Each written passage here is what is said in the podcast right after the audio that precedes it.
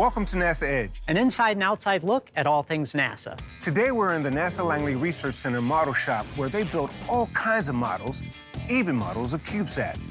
What is a CubeSat? You don't know? I'm learning. Okay. A CubeSat is a 10 by 10 by 10 centimeter square spacecraft capable of complex operation in space. It often flies as a secondary payload, but even a primary payload on a space mission. Now, these 1U CubeSats can be scaled up to two, three, six, even up to a 12U CubeSat. Now, CubeSats usually begin as models, but on today's show, we're going to talk to students that have moved into the next phase the design, build, and hopefully launching of CubeSats. But first, we'll hear from Justin Treptow from NASA headquarters about their involvement with CubeSats. So, Justin, why is NASA so interested in CubeSats? But when you think about it, like for, for NASA's purposes, CubeSats have like a couple different advantages, which is why we like them so much. Um, on one side, they're relatively low cost, they're faster, they're smaller, so launch isn't as expensive. And we've shown that you can actually do science with them and you can get data back. Whether it's science or technology demonstrations, they're a really usable platform for getting things to orbit quickly and cheaply. But even beyond that, because they're so approachable, if you want to build a workforce that can support the next James Webb, you can start them on a CubeSat first and they'll get hands-on experience of how to build a spacecraft to a NASA standard, even one that's faster than the big missions we have. Some of our student programs, like uh, CSLI, look to give that same kind of opportunity at a less technical level, but still a rigorous one, to universities and K through 12 students so that they can start getting those hands-on experiences before they even get into industry. So, Justin, what is CSLI? So, CSLI stands for the CubeSat Launch Initiative, and it is a program that NASA runs to provide launch opportunities for CubeSats led by NASA, other government organizations, and student groups, with a big emphasis on student groups. This kind of program looks for K 12 students or high schoolers or college students that have a CubeSat design and show that they have either the funding in place or another partner that's going to help them build it so that when NASA says, all right, the rocket's ready for launch, bring your CubeSat, you actually have a CubeSat to bring. We recognize the kind of hands-on learning that building a spacecraft when you're in high school or you're in college can actually give students. So 95% of the success of CSLI is just having the students bring their spacecraft completed and designed and built uh, to the launch site. Having it on orbit is, is really the uh, cherry on top of the whole thing. How does NASA benefit from programs like CSLI? Well, NASA benefits in a couple different ways.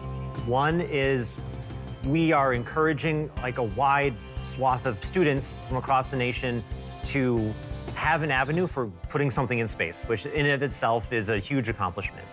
That leverages the opportunity for people to put on their resumes and to get into colleges and continue their STEM education. What we really hope for is that those kinds of experiences early on in their academic career translates into their industry careers. And whether that's going to US commercial companies and building out the workforce there or coming to NASA and working on NASA projects, is really the goal. And these kinds of experiences, I think, raises the tides of all ships. It's easy to see why NASA is so excited and enthusiastic about CubeSats. With a variety of missions, including space biology, physics and deep space, and even lunar missions where CubeSats are sent to the moon to orbit and gather data, it's quite impressive. Now, back in May, eight schools, including four minority serving institutions, participated in the first session of a summer long program that is designed to help them take their first step into space. And each of these schools had solid plans for missions for their CubeSats, and we got to hear from them directly about their plans for space. All right, John, tell us what is your CubeSat and what is its primary purpose? So, the primary mission of our CubeSat is to test an electromagnetic docking mechanism, or e docking. And so, the purpose of this is to simplify the docking process for small satellites, to move away from uh, mechanical mechanisms into a purely electromagnetic or primary electromagnetic uh, design. So, our CubeSat is based on a spectrograph that was developed in a Columbia lab. And it is made to look at diffuse gases in galaxies. Some astronomers estimate that up to 50% of the mass of galaxies are made of these diffuse gases, and there's a lot that we don't know about them, including things like direction, uh, orientation, and all sorts of that dynamical stuff. So the goal is to scale this spectrograph down, put it in our CubeSat, launch it up, and get a lot of really exciting data that will allow us to better understand these diffuse gases and make hopefully exciting discoveries about galaxies. We are using a single CubeSat to find lunar assets, especially in distress, in times of emergency, or especially with the new Artemis missions going to the moon, having a way of rapidly finding those easily and cost effective is one of our biggest priorities.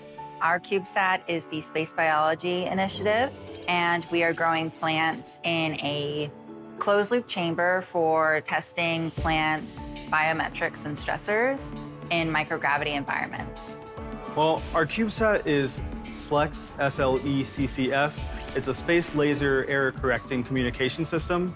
Basically, what we're having our CubeSat do is autonomously kind of correct its path, and we're using optical wireless communication to do that.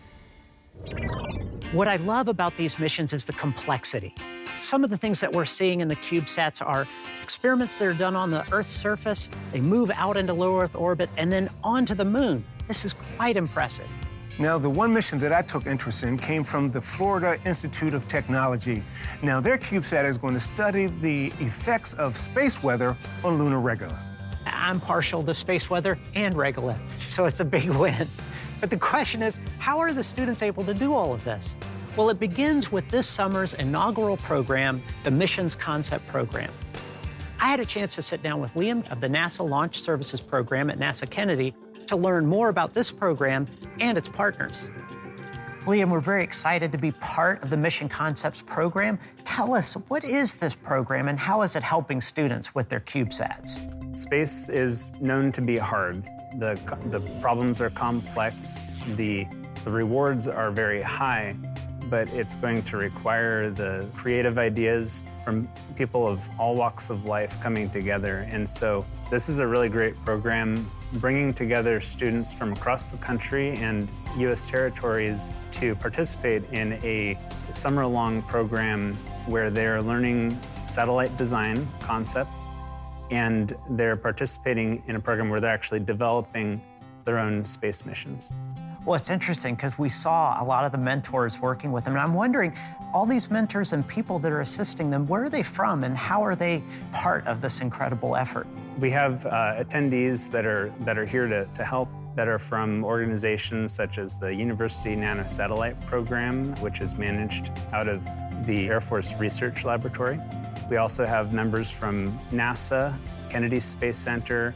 We have attendees from NASA headquarters. We have participants that are here to help from many organizations and some contractors as well that support those teams. And these are all folks that have been working in the satellite and rocket launching business. So they're not just encouraging, they're providing real professional guidance and insight.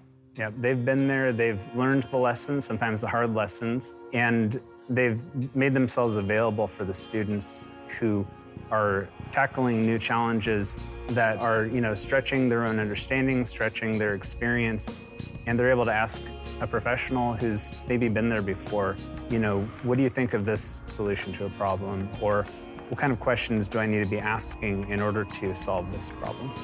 I also noticed that the students weren't just talking to the mentors and advisors, but they were also talking with one another. This seems like a very important part of the program. Yeah, exactly. Each of the teams arrived with their universities and they gave a presentation of the project that they're developing at their university. But then they were shuffled into individual small groups to work together for this week in the exercise of developing a mission at the Mission Concepts 1 kickoff. And so they've been able to interact with students from across the country in order to learn how to ask good questions by modeling it for each other and asking great questions of each other. This is kind of a first for CSLI, right? I mean, we've seen workshops before, but this is a kind of a longer term approach. Uh, what are your thoughts on that so far? Yeah, and the CubeSat Launch Initiative has always had a, a very much an interest in education. We name each of our missions the Educational Launch of nanosatellites or ELaNa. So ELaNa 1, ELaNa 2, ELaNa 3. Each of our missions has education in the name, and we really take that to heart. Some of the teams here have not built a CubeSat before, and this is an opportunity for them to learn what they need to in order to be successful in developing a CubeSat, potentially to fly with the CubeSat Launch Initiative in the future or with the University Nanosatellite Program. The good folks at the University Nanosatellite Program have done an exceptional job with the students, developing a rigorous program designed to help them narrow and focus the mission of their CubeSats. And Blair, they brought a lot of help. Not only are they sharing their expertise with the students, they brought in mentors from the Air Force, the Space Force, the Air Force Research Laboratory, NASA, the Coast Guard Academy, and the Missile Defense Agency. The net effect quite a brain trust of engineering and science for the students. And we had a chance to talk to them about their experiences at the Mission Concepts program. So here at the University Nanosatellite program, I say the biggest takeaway is just there's been magnitude, lots of information, invaluable information on how to design, how to procure, uh, to fabricate, uh, everything that goes into creating and designing a nanosatellite. The fact that there's so much work to do beforehand, even um, just at the basic surface level, is although very challenging and seems very frightening to a student who's just entering into it, it's really interesting. And I'm glad that I'm able to get a peek into what that's like. It's okay to say that you don't know. The individuals here do not really expect you to come here knowing everything. So it's like a learning experience and a learning journey. So it has been a great experience so far. One of the biggest things that like I realized yesterday, like coming out of here, was how much like my CubeSat brain is like sorted into boxes now, I think. For a lot of the year, we've been doing a lot of research, but it really felt a lot like all over the place. And like just by sitting down and like going step by step, what are your mission goals and objectives, and all of the subsystems, I feel like I'm like so much more organized and I can actually see a path to CubeSat development. So it's just been extremely informative, and I'm, I'm just very excited to be here. Our team is very excited. We're, we're looking to take it all the way to the launch. This program continues throughout the summer. Next, the students will spend four weeks with the UNP at their facilities in Albuquerque, New Mexico. And from there, they'll travel to Logan, Utah for another CubeSat workshop. These students will continue to work on their CubeSats throughout the summer. And NASA's CubeSat Launch Initiative is celebrating a recent success. Late last year, Thomas Jefferson High School in Alexandria, Virginia, launched its second CubeSat, Reverb. We had a chance to sit down with Kristen Kuko and her students to learn all about their most recent launch and their latest efforts. Kristen, can you tell us a little bit about the high school's relationship with CubeSats? Sure. So back in 2013, TJ3SAT was the very first high school satellite to be launched. It was a work of about 50 students over the course of six years, where they essentially built a CubeSat from scratch and launched it into space. Its goal was to say hello world, and it didn't quite make it. well, but you still launch, which is an incredible accomplishment. Absolutely. It's one of those things where uh, it would have been nice if it worked, but it's even cooler that we got something into space. Well, and I tell you what, it's also important that it, things didn't stop there. I mean, you might have had a few bumps in the road, but you guys have actually moved on and worked on another CubeSat. Can you tell us a little bit about that? Sure. In 2017, um, another group of students decided that they wanted to do a CubeSat again. So they put together a mission and then they applied for the CSLI grant and got it and started work on their next CubeSat, which was TJ Reverb. Say hi to the camera, please. So, Coy, what is Reverb? So, Reverb is a 2U CubeSat uh, built by TJ students, and its goal is to test an experimental Iridium radio in space with our passive magnet stabilization configuration. Iridium. That sounds like something out of a Marvel movie like Captain America. What is that? So Iridium is actually a system that's a bit more down to earth. So it's basically a satellite phone system that you and I can go out and buy. And we're seeing if we can leverage that in space since it's cheaper and easier to use. So future teams can leverage our work to be able to launch CubeSats more cost effectively. So on Reverb, what was your responsibility with this project? So I was the programming lead. So I was in charge of a lot of the flight software, both high level, and I also worked directly with Alan Su who was the electronics lead, to be able to integrate the programming side of it with the electronics side, since the programming side was about interacting with the hardware in a way that could make the mission work. Alan, your turn. Hi, okay. So, Alan, Corey tells me you were the electrical engineering lead on Reverb. Tell me a little bit about what you did with this project. So, a lot of it was figuring out how things worked. When I came in, there was a flat SAT, so basically the whole thing disassembled and put flat. There was actually a few thing, a few wires that were broken, and the board that we designed was actually designed wrong. In the fall of that year, I've spent basically a few months just redesigning and iterating on that interface board and just getting it flight ready. And we used an Iridium radio, uh, which kind of acts as a cellular plan. So you actually get an allotted amount of data every month. For us, it was 12 kilobytes. So we found that like we really shouldn't be sending our data in like string packets. We should try to compress it down. So I actually designed like an encoding protocol to take numerical data and turn it into like the smallest form it could be. Now, launching a satellite is a, is a big deal. Were there any challenges that you encountered during this process? Yeah, there were a ton. We couldn't put up an antenna on the roof, so we worked directly with ham radio operators all over the country and all over the world, as well as with the U.S. Naval Academy, to be able to contact the satellite. Now, it sounds like a lot of what you did was on-the-job training. You were trying to actually feel your way through this entire process. Is that is that what it was like? Yeah, that's yeah, that that's basically it. Like, you know, I've never worked on a satellite before. I did. I was in the club the year before, but we were working on a weather balloon project. Um, but that is actually where I learned how to design PCBs. So there were like elements of things that I learned beforehand um, like projects that I had previously worked on that kind of applied to this project in new ways. The last screw.